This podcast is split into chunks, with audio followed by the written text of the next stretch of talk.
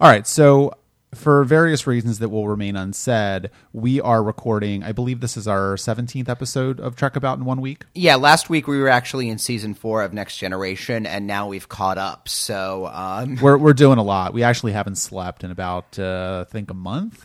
we would like to give a shout out to Folgers Coffee for making this possible. So I wanted to get to this week in particular because, of course, I wanted to talk about his way. Yes, I loved that episode. Uh, no, the episode that I wanted to get to, of course, was in the Pale Moonlight. Uh, this is again, we've had another of these episodes because we had Far Beyond the Stars from just a few weeks ago. That was another one of these giant, big, outsized episodes in the franchise. This is another one of them. We also had Inquisition from last week, which is not one of those episodes, but it's more one of those episodes for what it introduces to the franchise. This is definitely I I'm not saying that the rest of the show is is not good. It is. But in the same way that I think the last quote unquote classic episode of TNG was probably in TNG mm. season six, I would say that this is probably the last classic episode of DS9. Okay.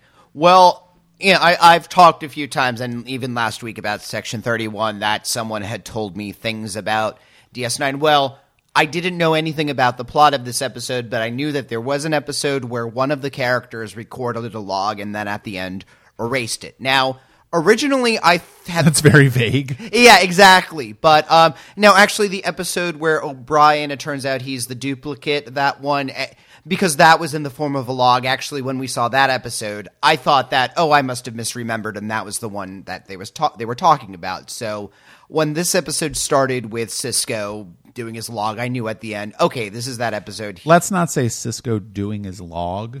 I would like to see that movie.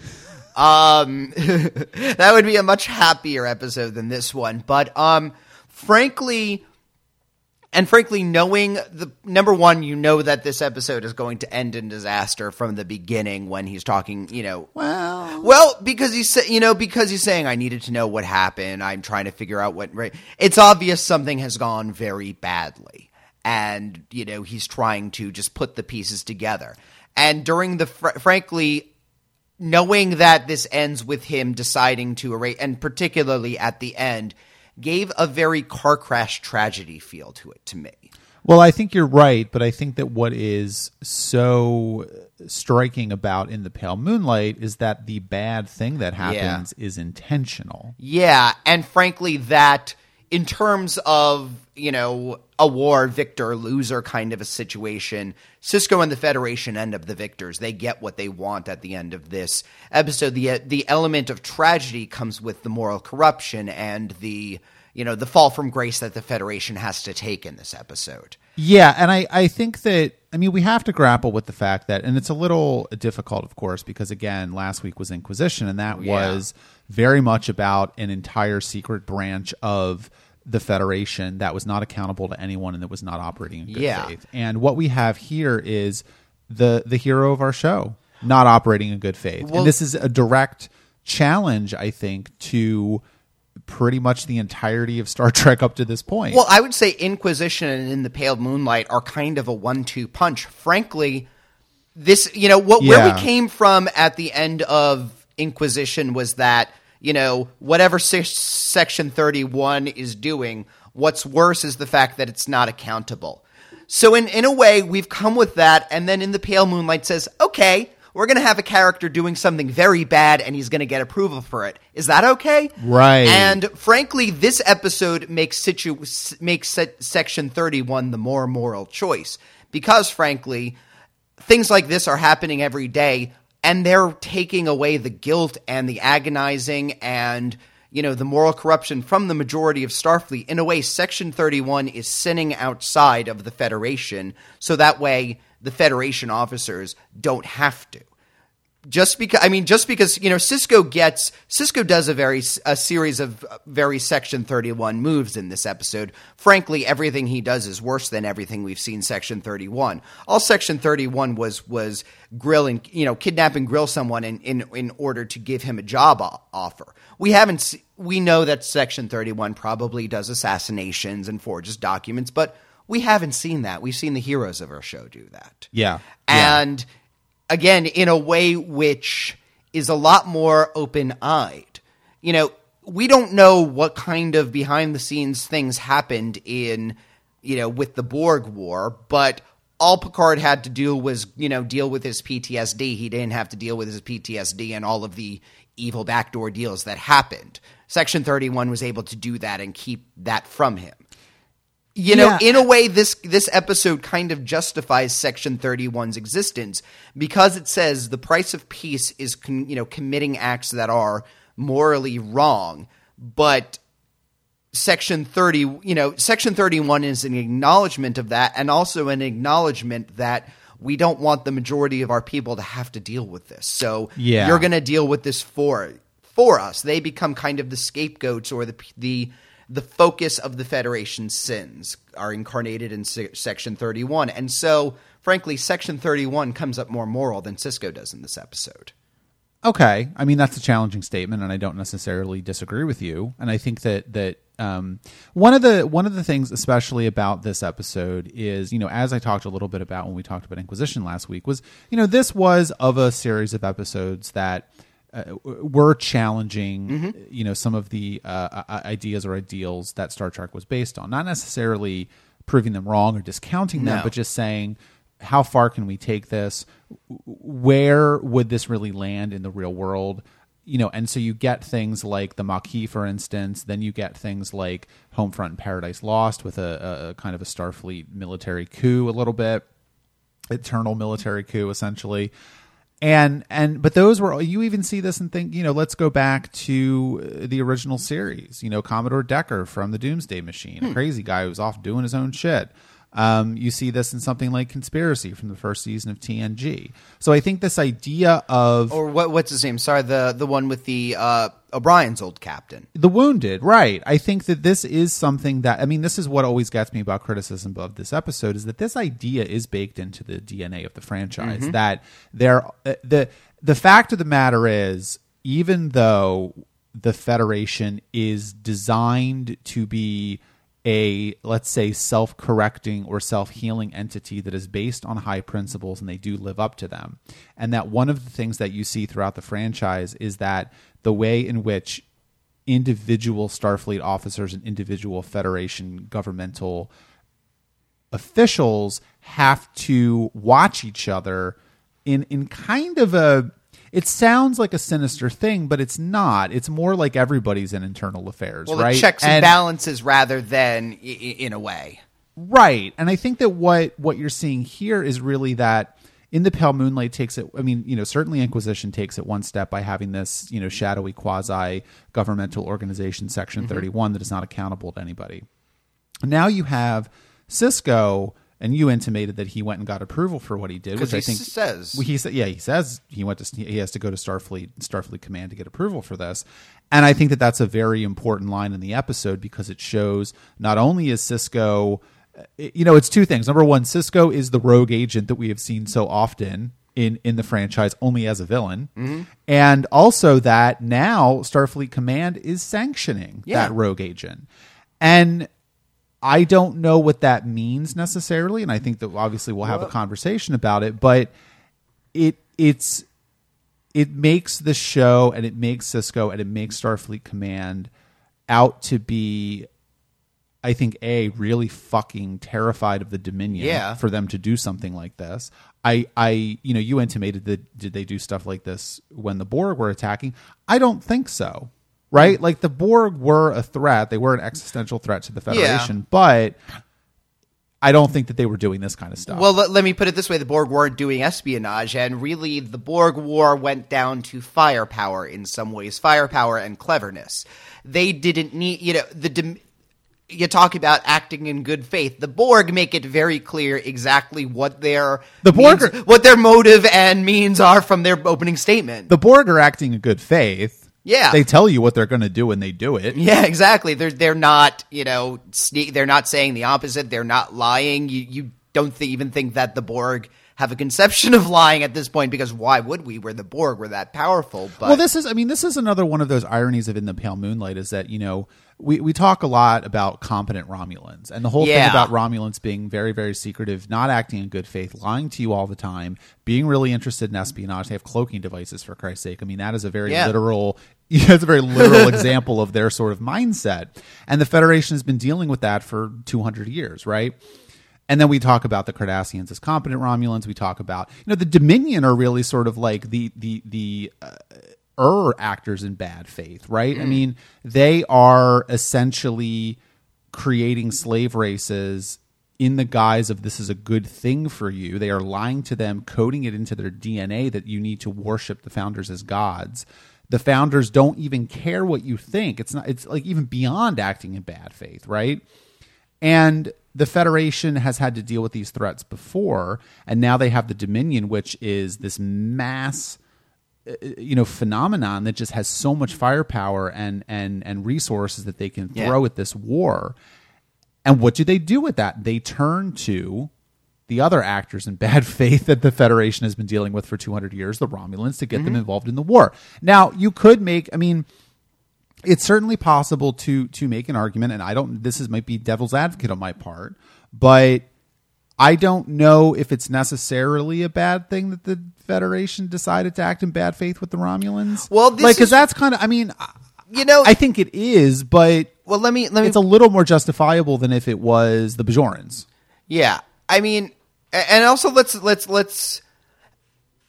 I think it's not incidental that out of all the planets, it's Betazed that's been taken over. I mean, of all the nice, happy planets that could be taken over by the Dominion, it's fucking Betazed. Right. Like Risa is the only thing that's you know, and we we don't really have any people that we love from Betazed from Risa. We have two from Betazed we already care about. So, um, I, I, I, I and and what a shame that there are no more uh, uh, Lwaxana Troi episodes. But uh, Well, if you're really interested in finding out about what happened on Betazed during the occupation, you I am. can read the series of novels where Counselor Troi becomes a resistance fighter.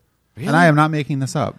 are they good? I don't know. I haven't read them. Uh, because they, they I'm, I'm actually a little scared to read I do- them y- because because- it's such an awesome idea. because if it's like the face of the enemy, Troi, then holy shit, yes, I want that. You know, she was, was born to do that. But if it's Menage a Troi, Troi. But anyway, um, see, see where the. I mean, I, I will admit, during the end of this episode, I actually started crying. Not because of anything that was done in the episode.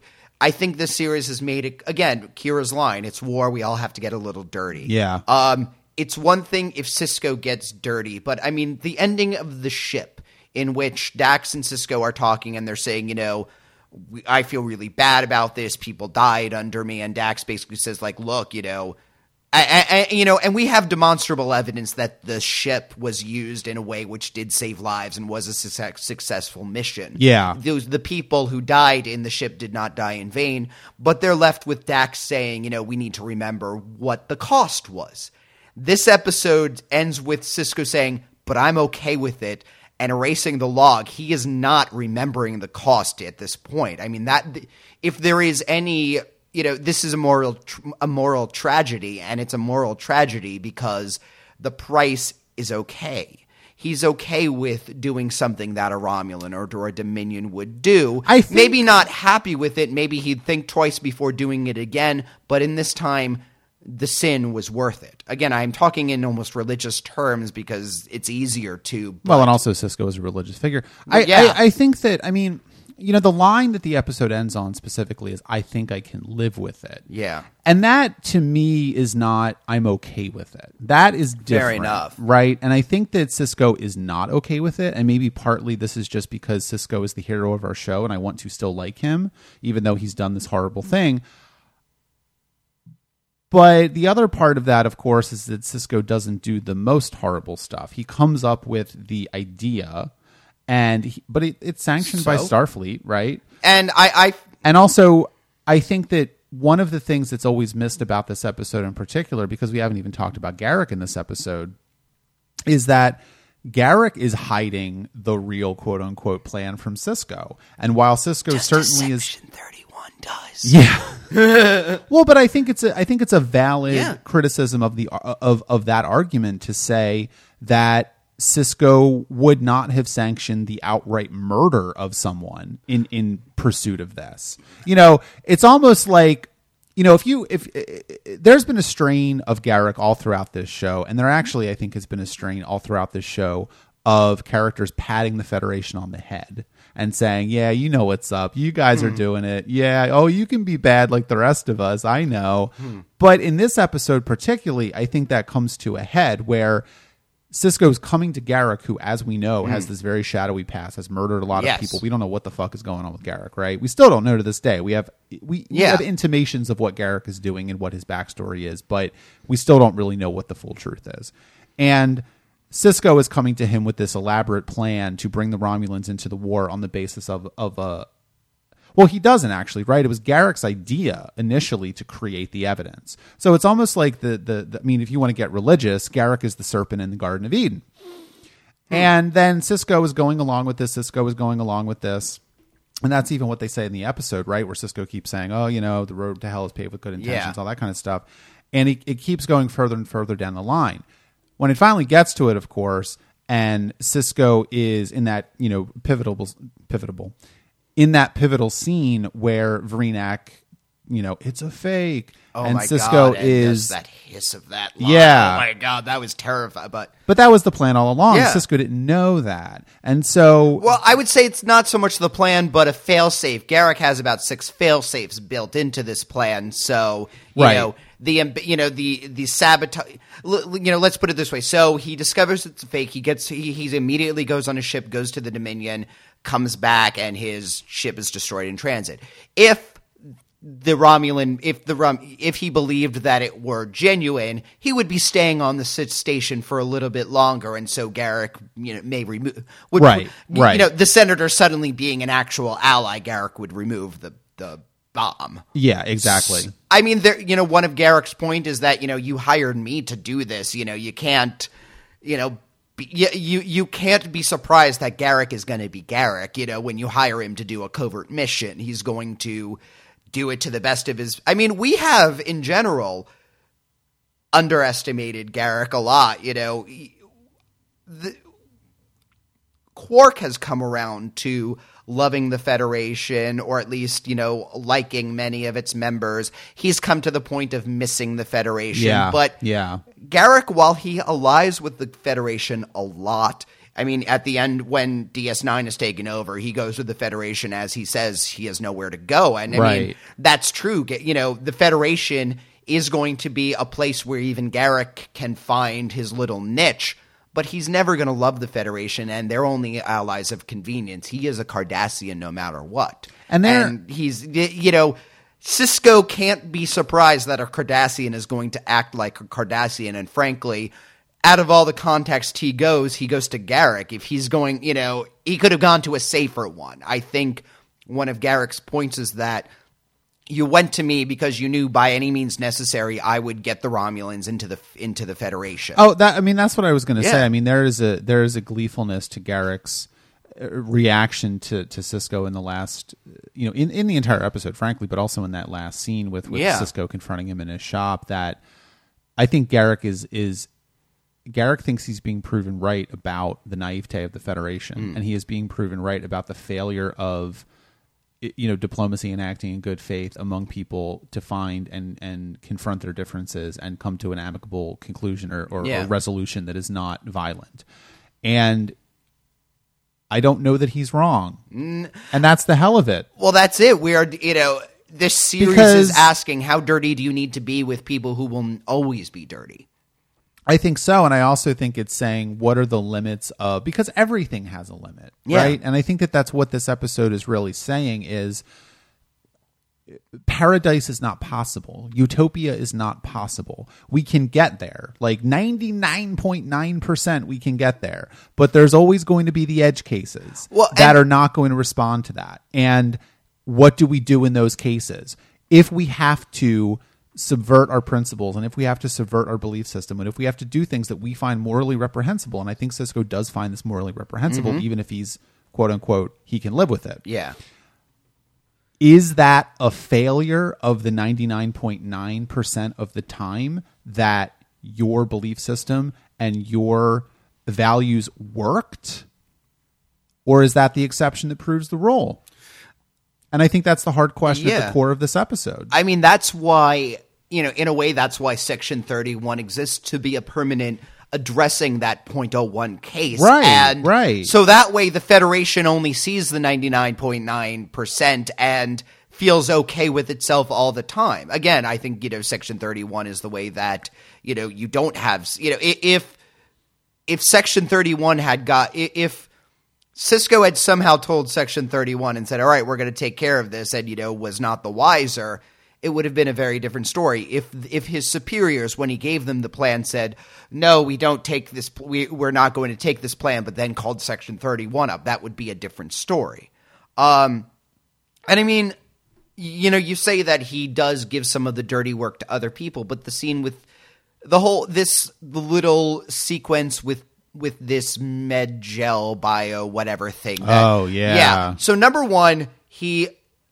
So this is going to, as Bashir says, it can be used to be. It's it's essentially super plutonium, Right. basically. It can use for genetic alterations or uh, bio weapons or basically what you know.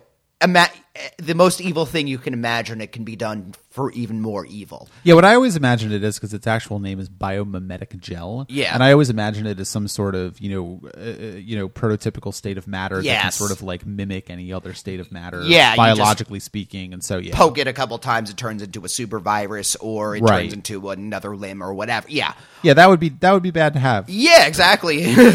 and so, number one, he, you know, Garak says, you know, so and so wants it, and frankly, I do believe that, you know, this is this is the only way that this rod can be gotten. You know, the the episode does set itself up so that way. Yes, it might be this rare, and someone this bad might want it. And you know, first Sisko says, you know, full stop, no. Right. Five minutes later, he says, "Well, I that's a lot." And you know, Garak's like, "Well, that can be negotiated." He negotiates it to eighty-five instead of two hundred, which is a little less than half. But given how dangerous this apparently is, so okay, so we can make a bomb that'll only destroy half the galaxy this time, Right. Um, and I mean, Bashir, Bashir is saying, you know, full out says he does not approve it, and he even says like. You're, you're getting it, and I am filing a complaint. That's going into my report. Like I'm, I'm, I'm telling your superiors, who number one already know and Already have know sanctioned this is anything. Yeah, like so. In And that, I think- I in think- that case, Bashir isn't the one who's taking this. You know the the culpability of this biomimetic gel getting out of there. It is Sisko. Sisko is even though Sisko doesn't get his personal hands dirty, he is still the one who Yeah. is executing this plan. Yeah, yeah, yeah. But I also think that that you know the thing about Bashir is is so fascinating to me, and it really speaks to to what the episode is doing in terms of um, you know even sort of the metaphor of it. Because what Bashir says is, "I would like this. I would like this order in writing, please, sir." And what Sisko is doing throughout this episode is is machination is is coming up with elaborate schemes is working with Garak to do illegal frankly they're illegal Yeah. things right? Illegal immoral whatever you want to call them they're they're all those things. They're all those things. But leaving no record leaving no trace this is what happens when you go down this road.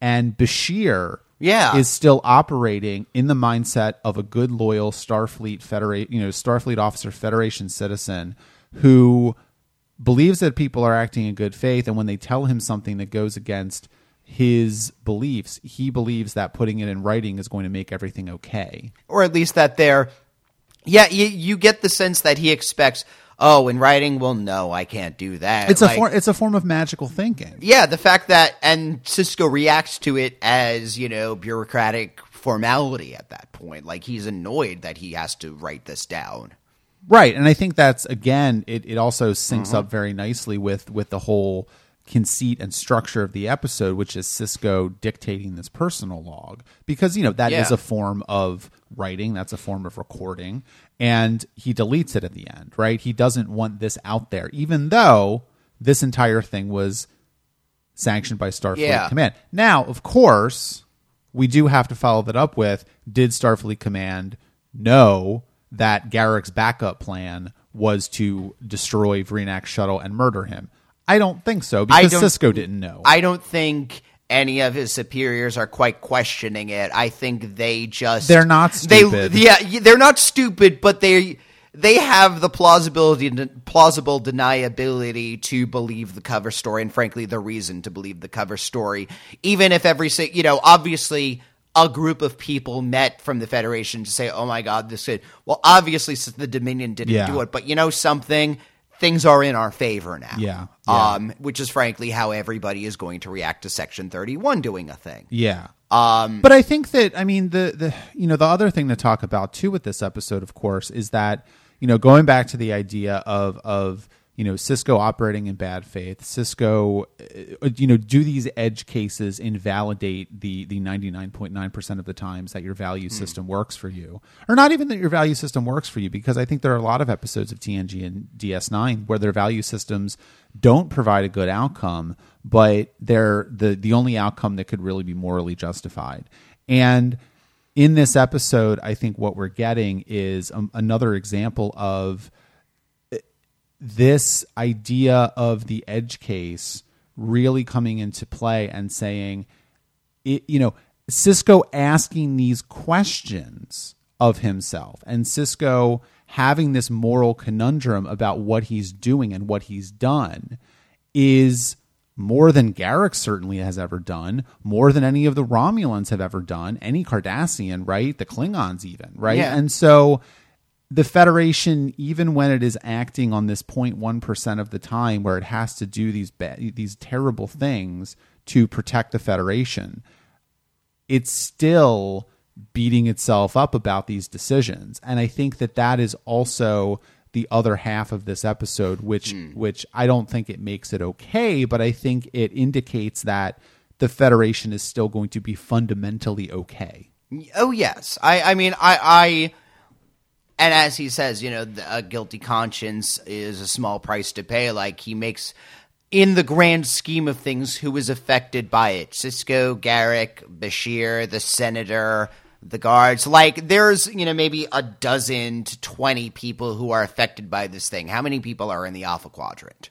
I mean, if you again start 30 quadrillion this is you know Star Trek is taking some very dark uh nuances to the greatest good you know the needs of the many outweighing the needs of the few. That's very you know it's oh, getting into the realm of you know 500 billion romulans versus seventeen trillion Yeah. alpha quadrant citizens. Exactly. Right? I mean yeah 500 billion is less than 17 trillion but it's still a fuck lot. Mm-hmm.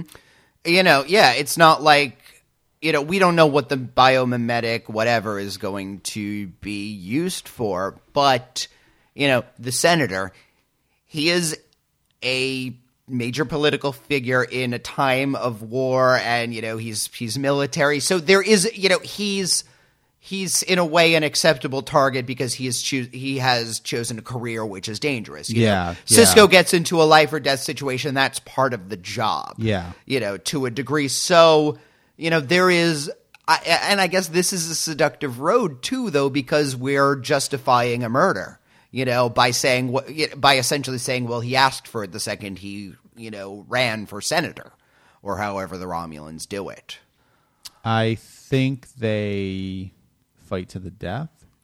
Okay that sounds whoever like wins is a senator? That sounds more klingon than romulan but um well I and I guess what's very interesting about this episode is because you say you know Garak knows that you know you know you can do this too you know uh, you know the Romulans know you know or at least the senator knows that a Federation the Dominion knows the degree to which the Federation has sullied itself now too because obviously the senator went to Dominion Place said here's you know the most fucked up thing happened you know I have this fake data crystal like they forged this in order to, you know, cause us to weigh you in and all of them say, all right, go back to Romulus, you know, start telling your people, you know, they, you know, the Federation is horrible, you know, we're gonna protect, you know, he gets this, you know, even though Romulus has gone into the arms of the Federation, even though the Dominion know they've lost Romulus, you know, fine, they know that the Federation is dirty now. And I think that's just,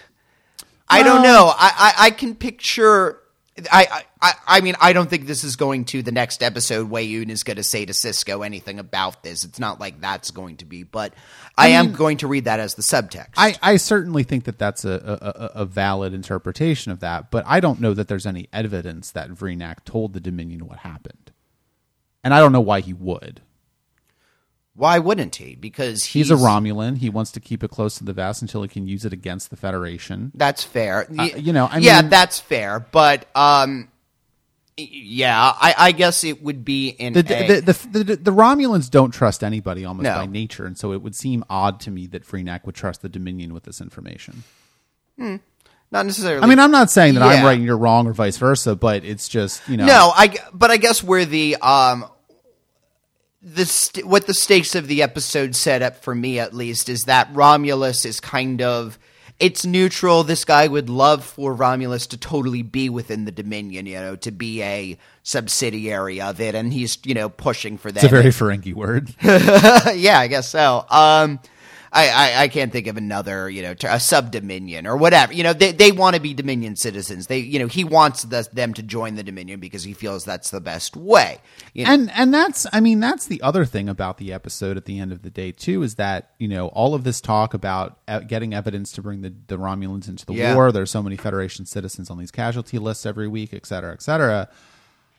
I don't think it's outside the realm of possibility that, that the Dominion does have a secret attack plan against the Romulans. I mean, oh yeah, that's the but that doesn't make it right. But you know, No. I mean, that's the other part of it too.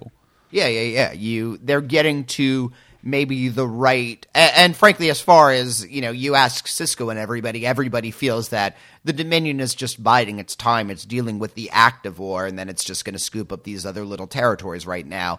If they weren't in open warfare with the Federation, maybe they would have attacked Romulus already to, Right. you know, get it, but their resources aren't needed. For you know, the way we've seen non-aggression treaties treated in this from the Dominion is that that doesn't mean we're never going to attack you. It just means, you know, you're not on our radar yet.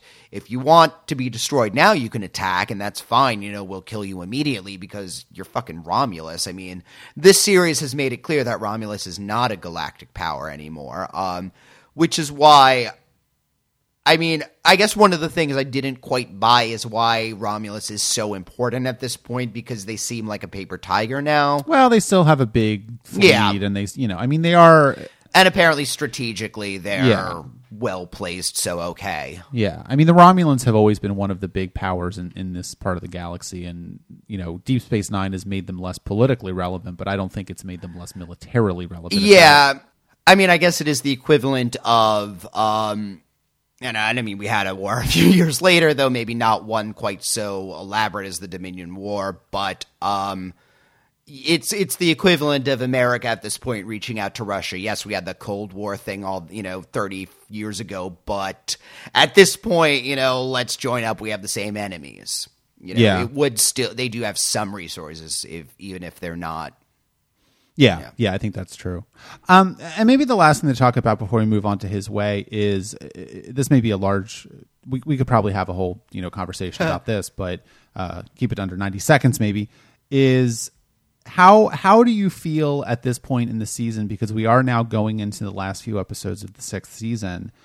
How do you feel about how the war plot line has been structured so far? Oh, very well. I mean, because watching it, I mean, you know, and I asked this question for a particular reason because, uh, you know, I kind of thought that you were going to be dissatisfied with it No. because there are not that many actual war episodes, and they're not really. well, it's Once they get back to Deep Space Nine, it's kind of like, hey, let's go have wacky adventures. There is some of that, and I do agree that. And and I didn't quite like the middle of the season. There were a few episodes which just kind of slumped where nothing was happening. But I think this episode is less about this series and this arc of the series is less about war and more about wartime. Yeah, yeah, yeah, yeah. I mean, they're not really interested in what the battle is. I don't think we can even make an educated guess on who is winning the war right now. Frankly, it's such a big war that that would be a very difficult thing to do, but they're more interested in the casualty lists and the people that they know who died rather than well the dominions lost this many people and we've lost this many people and this is how this battle went which means that we're like that's not what the they're not interested in the minutia of the war they're interested in the human cost of it and the Yeah. moral cost Yeah. of of war uh, is because I'm I'm a person who thinks the concept of war is is reprehensible. I I don't understand that you know, we have two governments and one is deciding who's right, so they're going to throw their citizens against each other and whoever kills more and, you know, whoever says, all right, you've killed too many people, you know, you win. Like that, that's a ridiculous idea to me. That's horrifying. I don't know where anyone would come, would come up with it. Sparta. Well, they, uh, also killed wolves as children. Um, but that's a very Federation attitude to have. Mm-hmm. And the unfortunate thing is that war does exist. I mean, And and you know, also let's not forget that the Federation chose this war. Yeah. I mean, they did and they didn't. Well- I'm not saying they deserve the war. I'm not saying that they started the war necessarily. I mean, I think that the war was always going to be inevitable, but they the Federation made a yeah. conscious decision to actually mine the wormhole and and start the Dominion War. So, Yeah. you know, there I got a sense that the Federation started this war because they crossed too much of a line and no one else is stepping up and doing the right thing, which is stopping the Dominion from, you know, running roughshod on the entire quadrant. Mm-hmm. And the Federation, well, we're we're the biggest power. We're the ones who are in the right usually, and we have the best idea for everybody. I, again, they t- they the point that Sisko makes to Vreenak is that you know when this war's over, we're going to leave you in peace. The Dominion won't.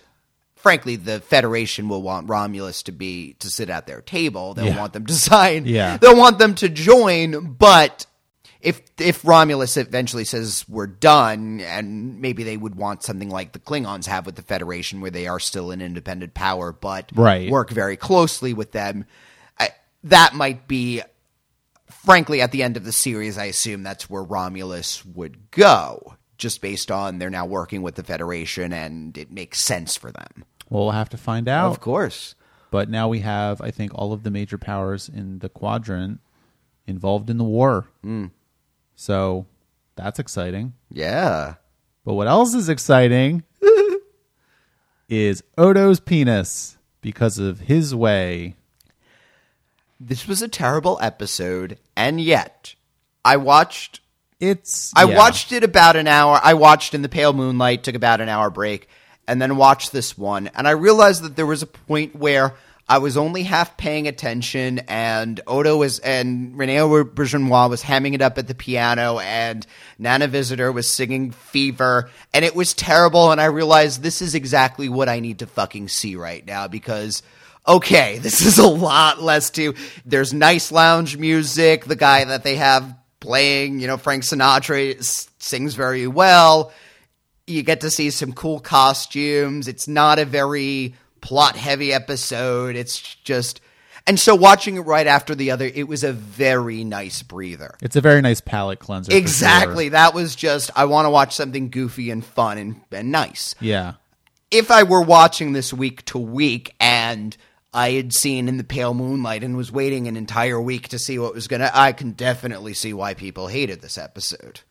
Yeah, I don't know that people hate this episode. I mean, I think it's okay. I, you know, watching this episode for for um, this this podcast for this time, it really did strike me how this is one of the episodes that really tests you as a Star Trek fan because Okay. if you're invested in Star Trek, if you love it, then I don't know. There's something charming about this episode. There's something to it that that I respond to, even though I know that objectively it's kind of a mess and it's not really sure what it's doing and it's not really sure where it wants to even go necessarily.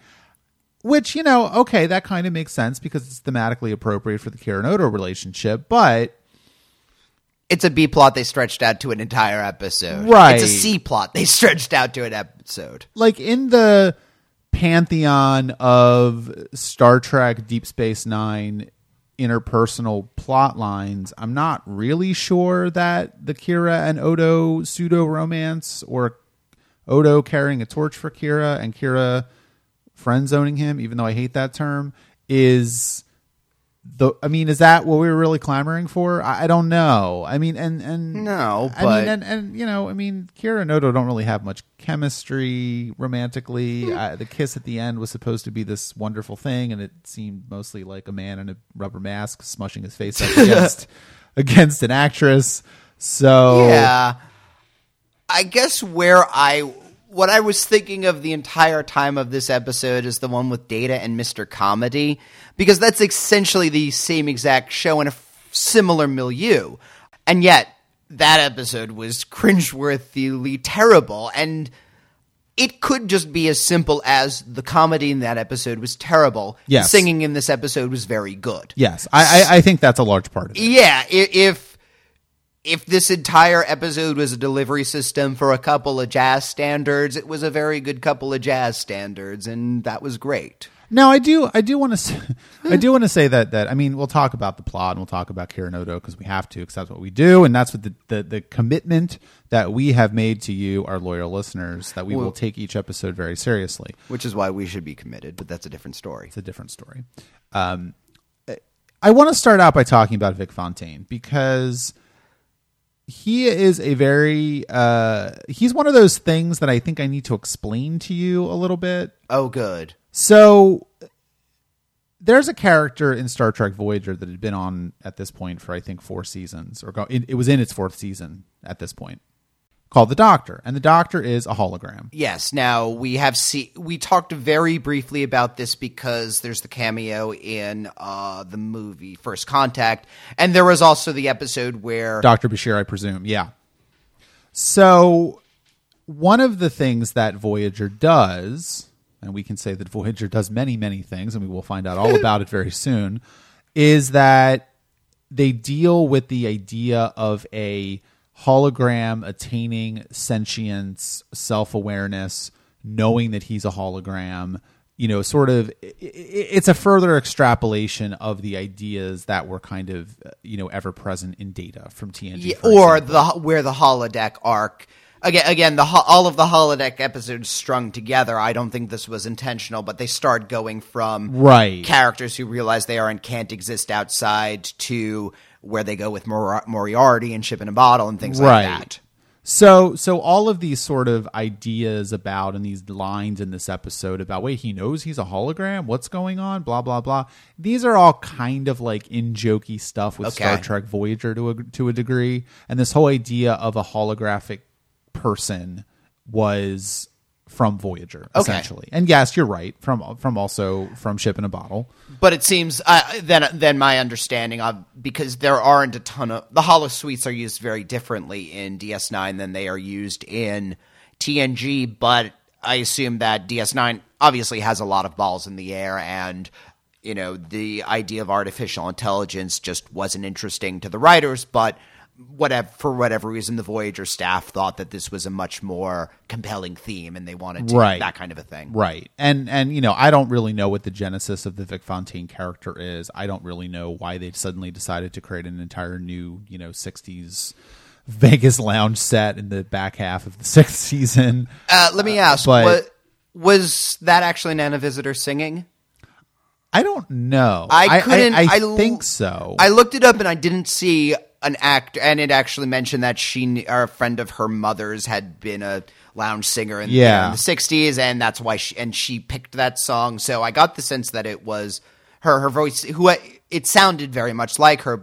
Maybe it was as simple as you know they knew that she could sing and figured, all right, we need to have a breather episode. Feel like singing a song on this, Right. I mean, I, I I think for a very similar reason that that's probably partly the reason why Odo and Sisko have that little minor duet in his Yeah. office because you know Sisko, uh, well not Sisko, the real man Avery Brooks uh, is a musician and you know sings and Yes. plays piano and all those things. So and that was a very that I think was the only Sisko scene in this, or that was the only significant Sisko scene. yeah, because And- he was not there at the very beginning of the episode with everybody else. Yeah. where Bashir unveiled his program, mm-hmm. and also is Bashir now some sort of like AI? no, I think he just bought it. I got was the sense I got. Well, who made it then? I don't know. It's the who made who made the spy program, who made the who makes Kira's meditation program. I mean, I, think these are just commercially available programs that But there aren't. There's no commercially available in the Federation.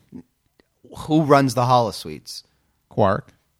Commercially available. Yes, but that's a Bajoran space station. It's administered by the Federation.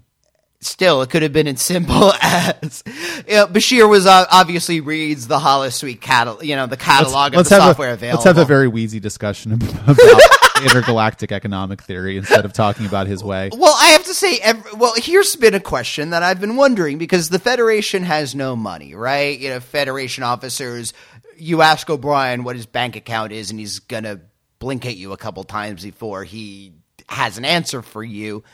All of the time, we see Quark, you know, holding up a pad to, uh, oh, your holosuite's ready. Just you know, give me your thumbprint and they're authorizing something. So here's my fan theory is that the Federation does have a certain amount of money that it uses to deal with outside cultures. Obviously, somebody is paying Quark. He's not going to do this out of the goodness of, of his heart. But maybe The they're goodness not. of his lobes. Thank you. Thank you. Um, I mean, I almost get the sense that the officers have maybe it's very amorphous, but an amount, a spending Yeah. account in a way, and they don't deal with it at, only uh, if they're dealing with quarks or they're outside. Yeah, that's And- that's kind of a yeah. I think that's accurate. so. Yeah, maybe Bashir just does it. it obviously, he doesn't have much of a use for money, so maybe he just every so often, oh Quark, get this new Holo Suite program. It sounds really cool. Or maybe he got it from Section Thirty One. That could be. Well, aside from Vic Fontaine, and I- Well, I, I I don't have- know how much else there is to say about him, but What I want to say about Vic Fontaine is that we have an AI character who meddles into people's lives, who can cross from program to program, who can appear, who can contact people in the station. Now, all of his motivations are genuinely. He just sees these two crazy kids and he knows they love each other and he's a lounge singer, so he wants to he wants to play matchmaker. Sure, that's fine, that's innocuous. It turns out what if Vic Fontaine was a malevolent AI who wanted to take over the station? He has so it's so fucking easy for him to do that.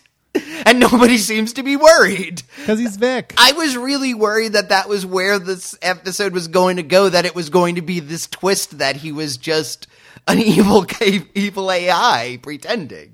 When has Deep Space Nine ever done something like that?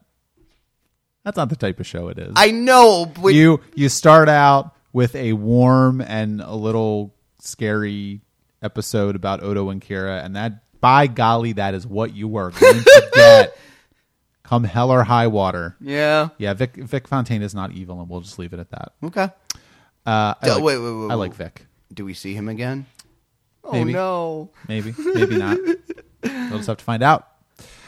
So yeah, Kira and Odo. I'm to a degree, thank God.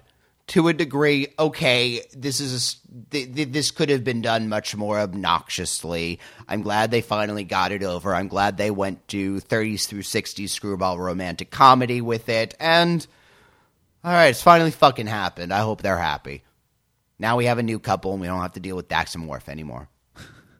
Well, I think that I mean, I, I, I feel like this episode, you know, its genesis is a little strange because I, I'm again, I'm not really sure why they felt it was necessary Mm-hmm. to to revisit this well. I mean, they kind of, I think, came to a pretty good uh, non-resolution of it Yeah. which was all during the the you know whole build up to the war and then the first six episodes of the season you know this episode almost completely forgets that that Kira felt fundamentally betrayed by Odo like a like 6 months ago and didn't really do anything about it to make it better uh Kira suddenly is talking about Shakaar again for reasons that seem very unclear, even though they're not actually dating. Well, the It almost the seems like this I episode was supposed to be like aired a season Earlier. ago, and they just got around to it now. I mean, the Shakaar stuff seems to be almost entirely from Odo's perspective. As far as Kira's concerned, her old boyfriend, who had is an extremely important position in the government, needs to get some official reports on the war that's going on. And We all need to get some official reports on the war sometimes. well, yeah, I don't know. Again, giving they they seem to have broken up amicably, and so there's no reason why Kira shouldn't. And in many ways, she is the ideal person to give this report. So she spends a week at home, you know, speaks with her ex boyfriend, and reports on the war, and they have a fine time. And she goes home saying, "Oh, it was good to see him again." As far as her personal story goes, I think that's where she came through this. I, I think you've unwittingly hit on the uh, uh, true problem with his way, which is that um, Kira essentially has no agency in this episode at all. It's true. and it's a little disturbing. the you said friend zoned earlier. The episode obviously doesn't use that term, but I don't know quite where the pickup artist community was, but I know thanks to the internet, which obviously exploded a couple of years after this episode aired, um, there are certainly lots of very sleazy and terrifying and creepy thoughts about how do you get someone who how do you get out of the friend zone with your Yeah. now frankly vic fontaine's advice basically boils down to get a hobby relax and teach and treat her And- treat her nicely and have fun And get tricked into having a date with well then there's who that you think part. is a hologram of the person you're in love with, which is a little weird. i mean that that's uh, that's well, I think that's that- I one mean- of those fucked up things that I accepted because of the genre. I have to say. Um, and also the fact that Vic Fontaine is also a hologram. yes, That and helps. is working w- within a very certain cliched frame of reference, and also from. I, I, I mean, he's going very Sinatra Rat Pack, obviously, and I love the fact that Shecky Greene was name checked in this episode. by the way, and Victor Borge, yeah, and they think he's the funniest person. Um, certainly within that kind of a within a Rat Pack context, they are sexist in their own way, although much kinder in their sexism. Yeah. In other words, Yeah. you're going to treat her like a lady, take her out to dinner, you know, give her flowers, treat her right, that kind of a thing, which has has many problems, takes away agency from the woman, is better than probably what the pickup artist community, which would be talking about how do we manipulate this woman into getting out of the friend zone. Why won't women take out their earbuds when I'm trying to talk to them? yeah, all that kind of stuff is, is Yeah. definitely true. I, I think that one of the things that, that really, um, I always have a problem with this type of setup, especially in an episode which, I mean, because on the one hand, I do understand that you need to approach this episode, particularly from the particulars of the Odo and Kira relationship, who they are as friends, their history, who Kira is as a person, who Odo is as a person, right?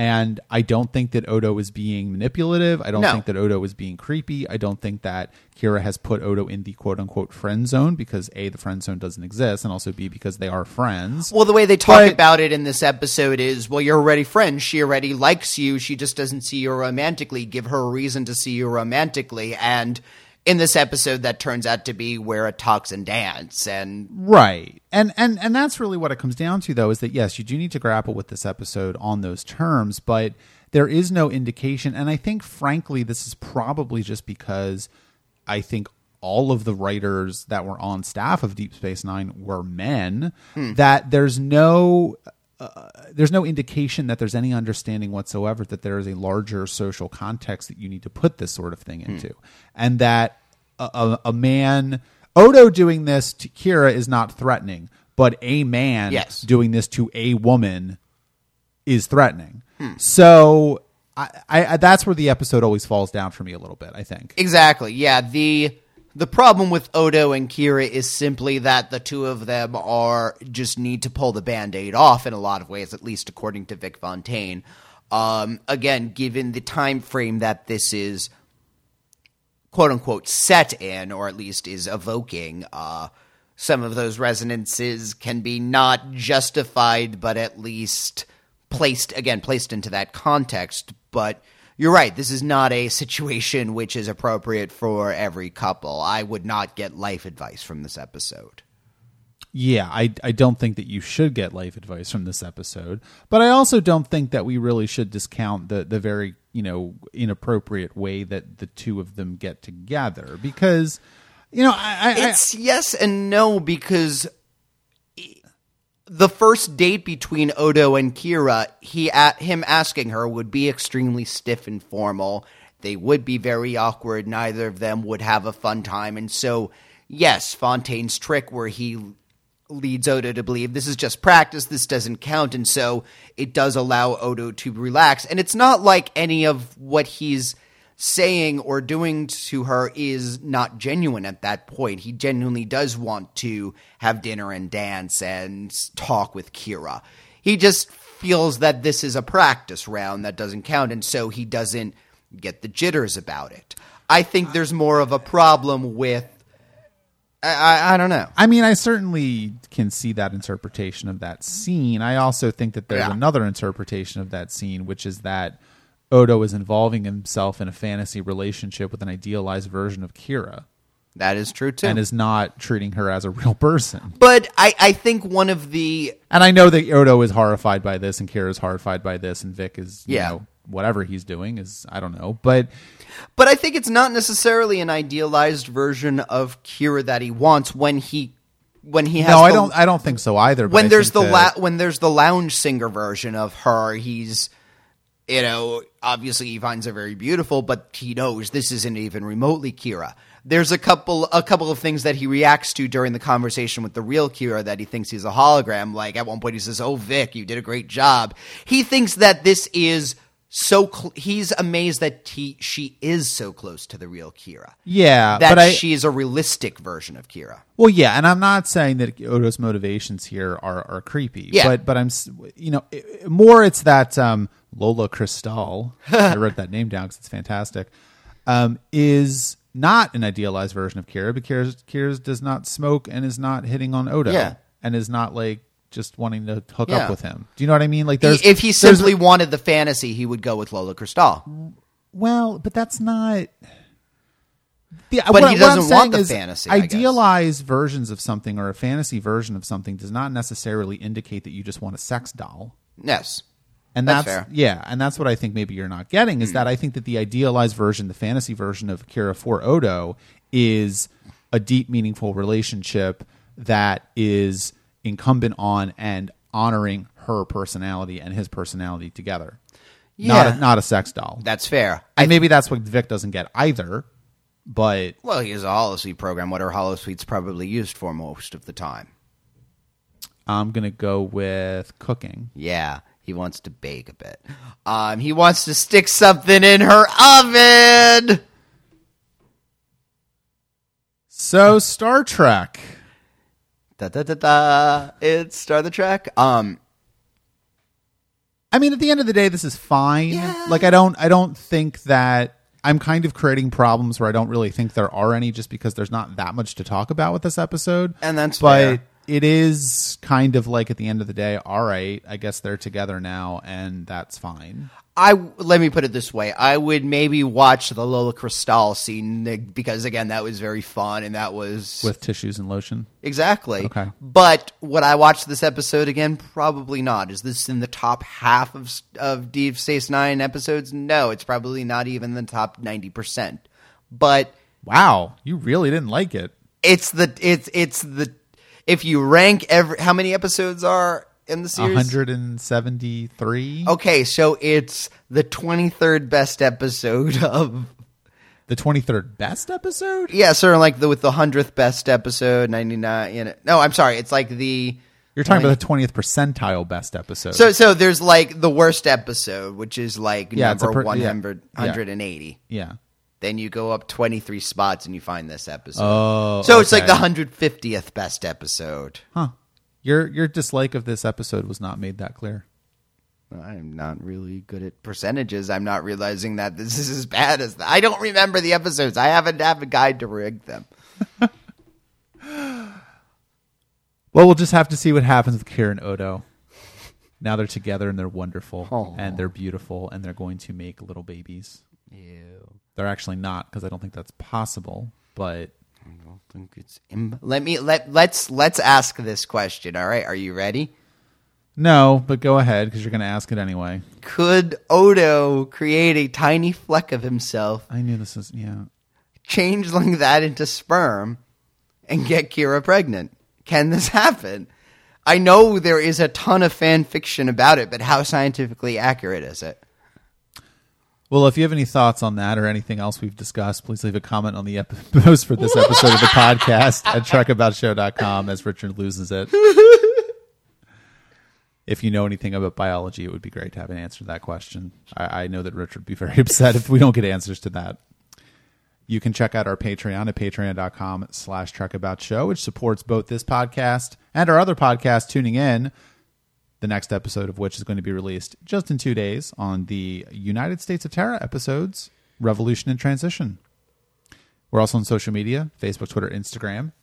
Trek About Show is our username in those places. And as always, please leave us a positive iTunes review for Trek About.